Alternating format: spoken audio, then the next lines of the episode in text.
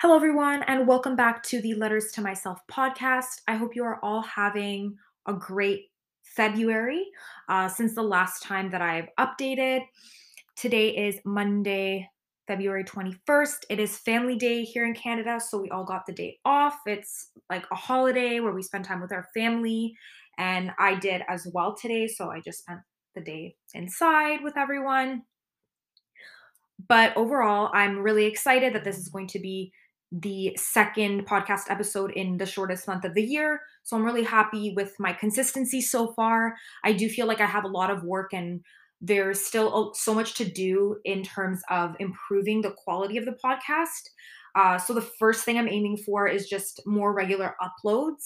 And the second thing, thing I am aiming for is to increase the length and then improve just the articulation of my thoughts like I want them to be definitely more organized. That's an important step for me because I noticed I do say um a lot or that the flow of the language that I use is not the best, especially compared to other podcasts that I listen to.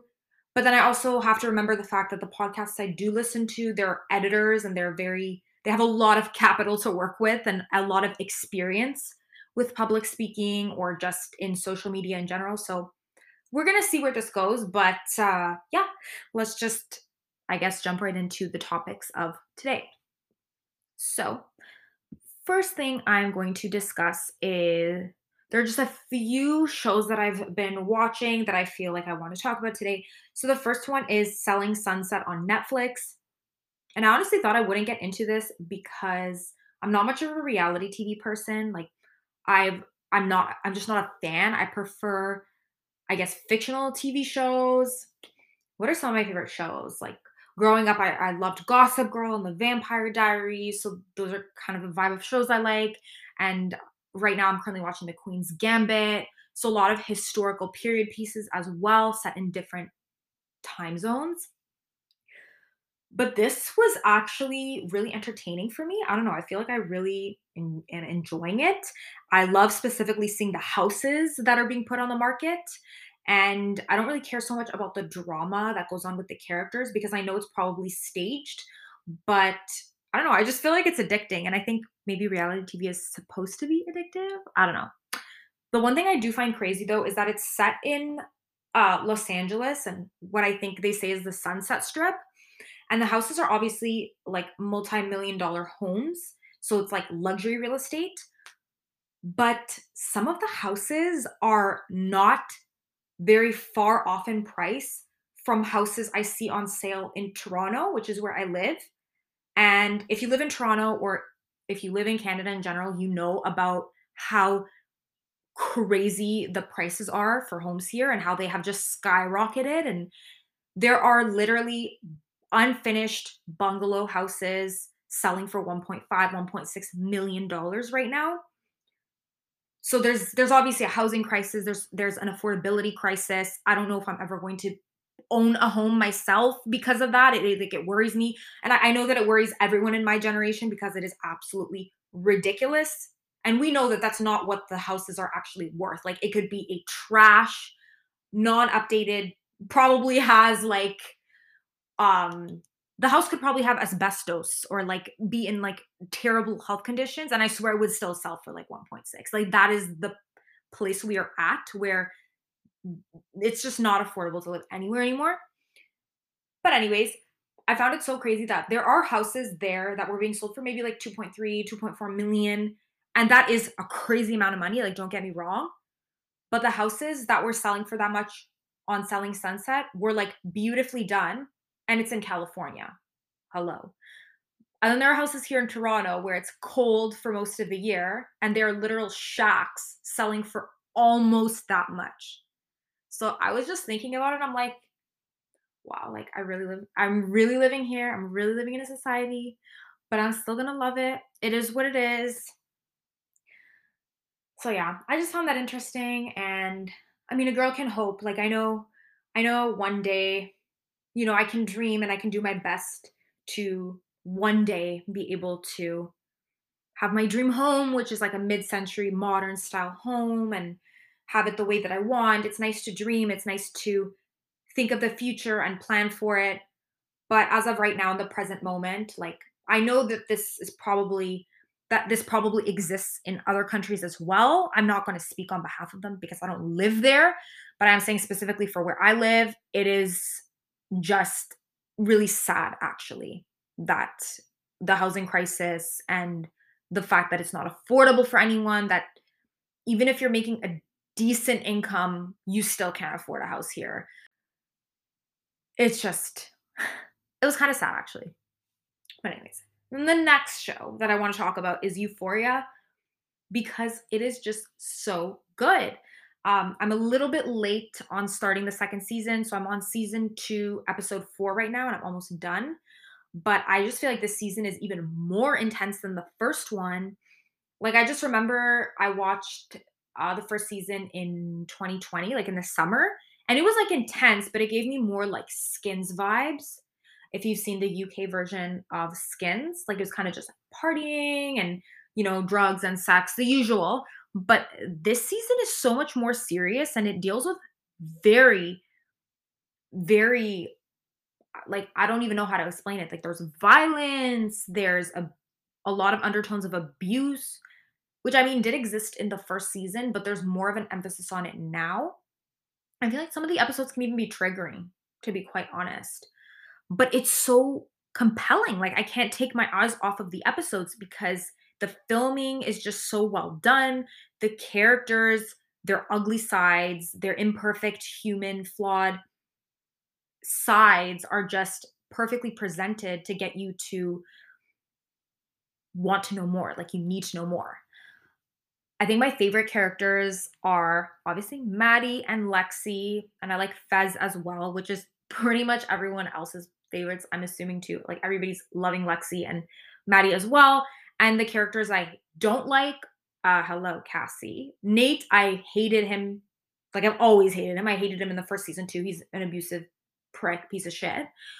But Cassie is just terrible. And I'm also not really vibing with Jules either because I feel like the whole Elliot situation that shouldn't have happened. And then Kat, I really have no comment. Like, I haven't seen enough of her in the season yet to really form an opinion.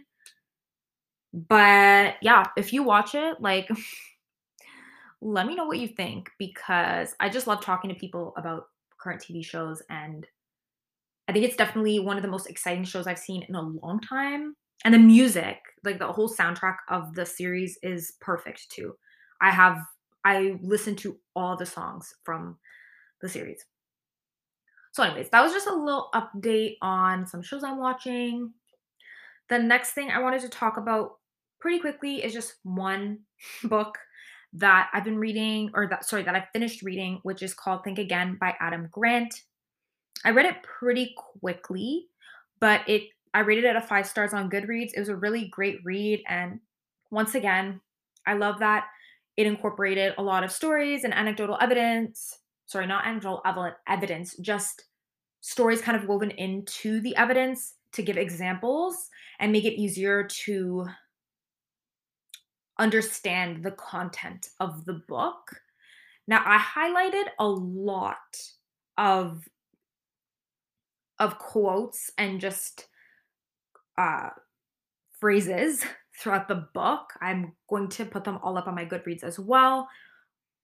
But essentially, the whole prospect and content of the book is just telling us about how we don't rethink our actions and we are so rigid in our way of thinking, and that this actually leads to consequences, and that we can become better thinkers if we think like scientists and scientists are always thinking with the possibility that they are wrong and are constantly reevaluating their opinions and their beliefs.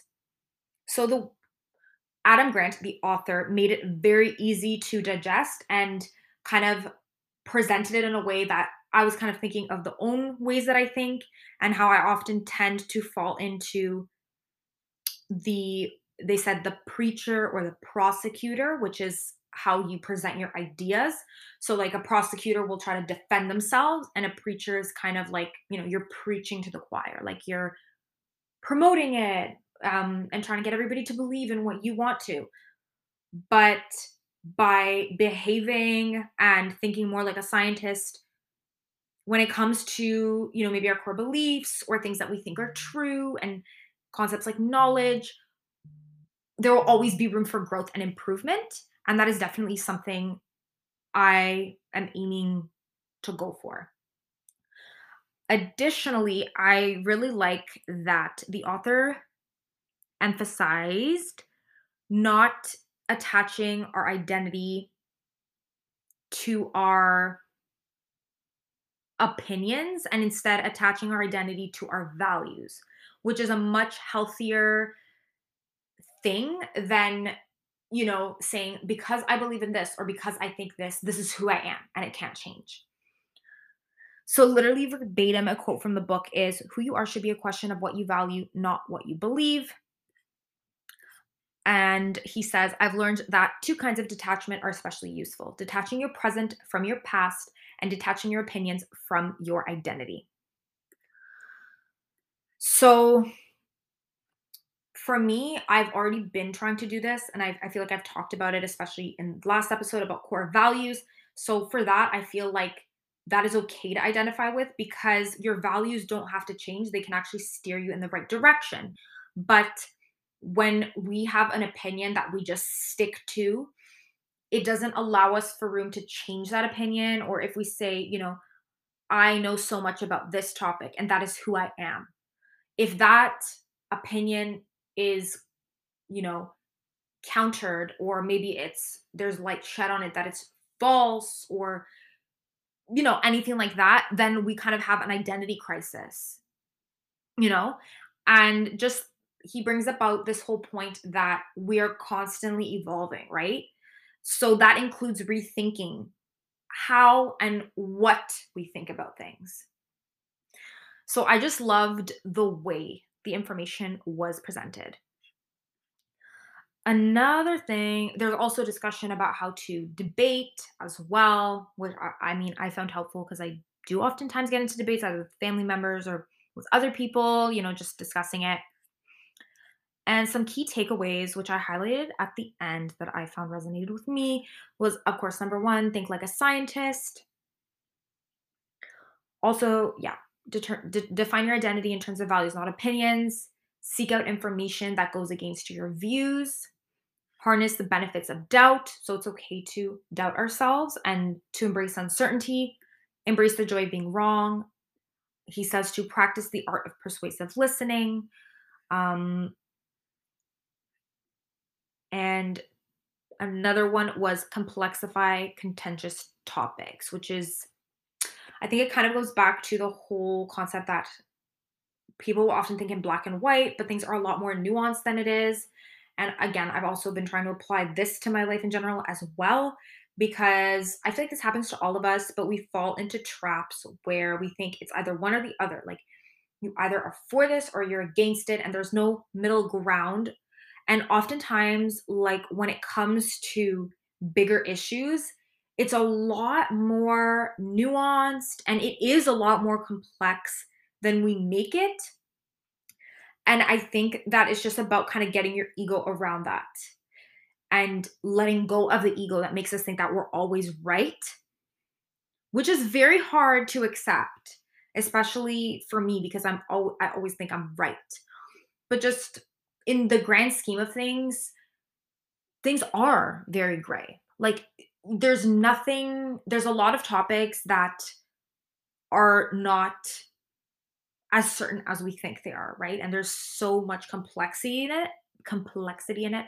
So I think that by accepting that, we are better able to articulate our opinions, to think the right way, to reconsider our thinking, and also just to communicate with other people and they will listen to our opinions if we're more receptive to them and we're more respectful and we ask them in the right way instead of just attacking them. So yeah, overall I again, I love the book. and I might reread it again, maybe next year, because I think it was a great read. All right. So, the next topic that I kind of wanted to discuss was self care and how there was actually, you know, what started my opinion of my idea of this was a podcast episode from Bingetopia, which is like one of my favorite podcasts right now. And they talked, I think they had an episode called The Self Care Industrial Complex. And they were just discussing, you know, self care and how, and you know, that the aesthetic of that girl that has all her shit together, that, you know, engages in self care, and how all of it is kind of coming from a superficial place because, yes, self care is important, but honestly, a lot of the practices that are preached don't actually in the long run do anything for our health or our mental health and don't increase our happiness. Like aesthetically, maybe yes. Maybe in the moment they make you feel good and they make you feel happy if you enjoy doing it. I don't know how my phone's going off.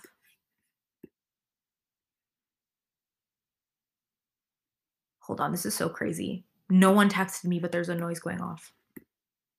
Anyways, I just feel like self care is everywhere. You hear that buzzword everywhere. It's in articles, it's everyone is talking about it. But people who are preaching self care, whether it's in a book or in a video, they don't know what they're talking about and they're not actually providing solutions. And I think it is entirely too superficial.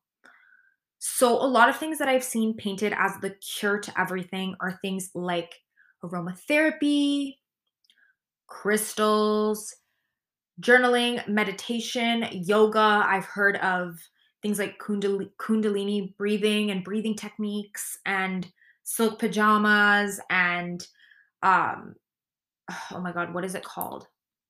The jade rollers. All these things I've seen on TikTok or on various other forms of media that are painted as, you know, solutions to the problem. And I do a lot of these things. Like I journal, I do yoga all the time and it does it does improve my mental health but i don't think that doing all of these things can cure i don't think that all these activities can cure someone if you're generally if you're genuinely struggling with mental illness or if you are struggling to get ahead in life or if you are so burnt out from existing that you have no energy left to do anything. Like, I don't think meditating is going to fix that. I don't think that aromatherapy, which while it's nice and relaxing, there's I haven't read any evidence that it actually works. And while I love aromatherapy and I use my diffuser all of the time because it relaxes me and it makes me feel good, I ultimately don't think that it's going to have a huge drastic impact on my day-to-day life just by doing that. Um and i also don't think it's very productive to romanticize all of these actions. And i feel like a lot of uh people are aestheticizing it, romanticizing it, making themselves feel better because they're able to do this or they have access to do all of these things throughout their day. And that somehow it makes their self care practice better and it drastically will improve all of their well being, their mental well being, their physical well being. You can see this easily through a lot of the aesthetic trends, especially on TikTok, of that girl who gets up in the morning, who works out, who does all of these things, has a very cutout routine. And, you know, I have a routine too, but I don't think that all of these little things that I'm doing are curing a bigger issue that I have. Like if I'm burnt out, what's going to save me is not a meditative session and a journaling session. What's going to save me is or are bigger, more important things, which I will discuss in a moment, that I think are a lot more crucial and necessary for everyone to have in order to thrive. I also think I wrote this in my notes, but I also think that, you know, painting all these little things as just a one size fits all solution without realizing that everyone is an individual, that we have, there's a lot of complexities.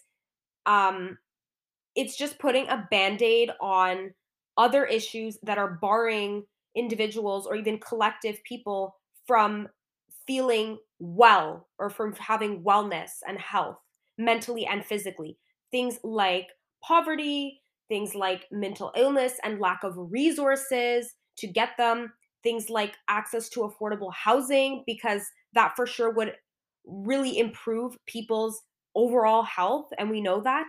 These are the real, I guess, topics that need to be discussed and the solutions that need to be found to actually see a change on a on a societal level.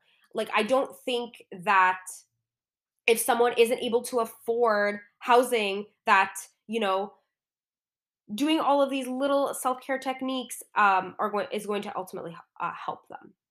So I kind of went off on a tangent there and I honestly think this is a very very complex issue that has there's a lot of gray areas and needs to be discussed in greater detail, but at the end of the day, I do think that self-care need shouldn't be as romanticized as it currently is and it shouldn't just be an aesthetic and as well self-care is different for everyone.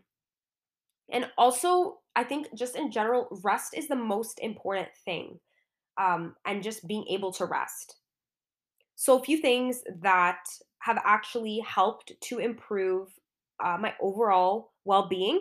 The first one i said was support and social connection because without having connection and relationships with other people, whether it is romantic relationships, family, friends, and I think we need all three on some level. You won't be able to thrive. We are wired for connection, we are social beings, and we need others around us in order to feel like we belong, in order to feel like we have a place in the world, in order to feel, I'm not going to say validated, but in order to feel at home and in place. I think that our connections with others, and it doesn't have to only be the three relationships that I mentioned, it can also be with colleagues, it can be through maybe a therapist you've connected with. Connections are so important and integral to healing. And yeah, they're necessary. I mean, I don't think I don't think anyone wants to feel isolated. And I think it's definitely important to have people around you that you're able to trust, especially when you're going through a tough time, uh, to be able to talk it out with them, to have someone where you can discuss with them what's going on with you, someone you can rely on if maybe you're having you're going through a tough time or a rough period, right? We need those people. The second thing, uh, which is so obvious, is money. Like, you know, wearing like going to a yoga class and, and like going to the gym and then drinking like $10 smoothies, that means nothing if you don't have money. Like money, I think when people say money doesn't buy happiness, I think that is a very like you can't say that because money does solve a lot of issues for people and when you have a certain level of money, you have security. And I don't think I think if you don't have security, you won't be thriving. We need certain levels of stability in order to feel okay.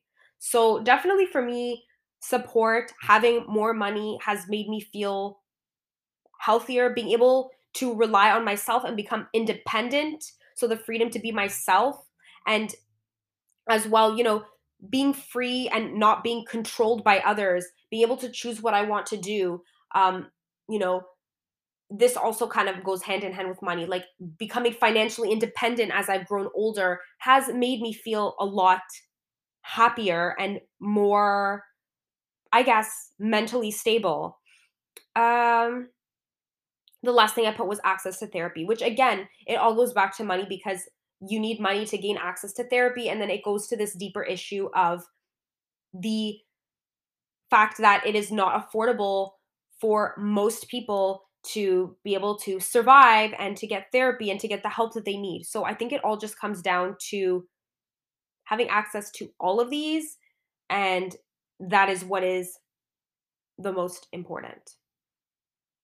I think I'm going to stop talking about this now because